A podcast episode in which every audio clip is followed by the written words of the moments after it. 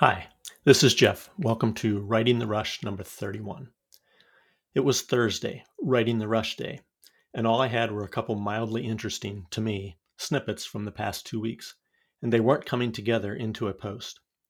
The first was about earnest effort and engagement. After an intense and highly successful race weekend that capped nearly a year of planning and hard work, it would have been completely appropriate for the Eastern States Race Committee to take some time off from the topic. But when our race director made a couple entries to the Notes for 2023 Slack channel the day after we all got home, it brought a spontaneous and exuberant outpouring from the rest of the team. Well over a hundred constructive individual notes, proposals large and small. We were not worn down, as expected. We were full of ideas and energy and excitement, full of how do we make this good thing even better? It was deeply gratifying the engagement, the earnest enthusiasm of these people I get to work with. The second was about that classic battle between our wild selves and our domesticated selves. It came this time in the form of a text message from a friend. He sent me some wonderful river photos from his morning float, along with the comment that he'd wished he didn't have obligations that required him to come back to shore. I don't know that he meant to be metaphorical, but that's how I received it, and I replied, That's the heart of it right there obligations that require us to come back to shore. I've been feeling that conflict a lot lately. In truth, I've been feeling it for at least the past 45 years, and I'm not sure I'm any closer to resolving it for myself now than I was the first time I remember feeling it. As a teenager, standing in the snow on a back pasture hill on a winter evening, looking at the glowing windows of the distant farmhouse, knowing that I very much wanted to join the holiday gathering, to be in there with those people and in that comfort, but also that I very much wanted to turn away from it, to walk off into the darkness of the woods. I was looking for a way to unite these two threads, but I wasn't seeing it, and I was leaning towards giving up and taking a break from the newsletter. In fact, I decided it just wasn't that important, and I went to the lake instead. But the ideas followed me there. I paddled around a bit, took some photos, but mainly I just floated. And sure enough, when it was time to go home, I felt that feeling, that strong urge to paddle away from shore instead. But as with my friend, obligations required me to do otherwise.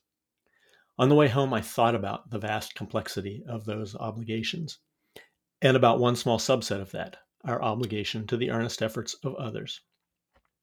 I knew I'd written about earnestness before, so I went looking in my journal for it, and I found this entry, which was not meant to be about any of that. It was just an admiring observation of the powerful writing of one of my favorite authors, Cormac McCarthy. The fact that I included my first two highlights from the book I was reading, and that they happened to fit today's discussion, and that I stumbled onto this seven years later, is pure serendipity.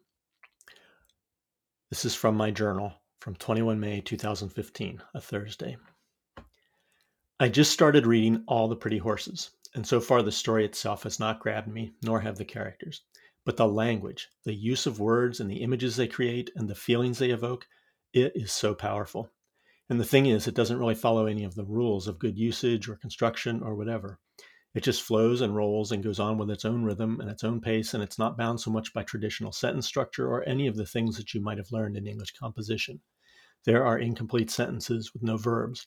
There is dialogue without quotes there are these fabulous long sentences that run on and on the way you actually experience things without the punctuation and without the staccato interruption of periods. I had to open the book on my Kindle to confirm that it's Cormac, not Cormack with a K at the end. And while I was there, I checked to see that I what I have highlighted so far. Not much, but here is this one. He crossed the old trace again, and he must turn the pony up onto the plain and homeward. But the warriors would ride on in that darkness they'd become, rattling past with their Stone Age tools of war in default of all substance, and singing softly in blood and longing, south across the plains to Mexico. And this one. What he loved in horses was what he loved in men, the blood and the heat of the blood that ran in them. All his reverence and all his fondness and all the leanings of his life were for the ardent hearted, and they would always be so and never be otherwise. So, right there in the span of a couple pages, in the musings of a kid out on his horse on the family ranch, he has captured two of my deep and recurring themes That combination of fear and longing at the idea of someday not turning back, but following the warriors, and that idea about what I really respect in people, what I have inadequately called earnestness, and that he makes the word ardent hearted for. The pull is strong in both directions, and we make a decision each day. We hear the call, and then we willingly submit to our various obligations. Sometimes we make concessions to the beast within us, that's what those floats on the river are. It's what a long distance run is. They are small episodes of singing softly in blood and longing, and they are enough to sate us for a while longer.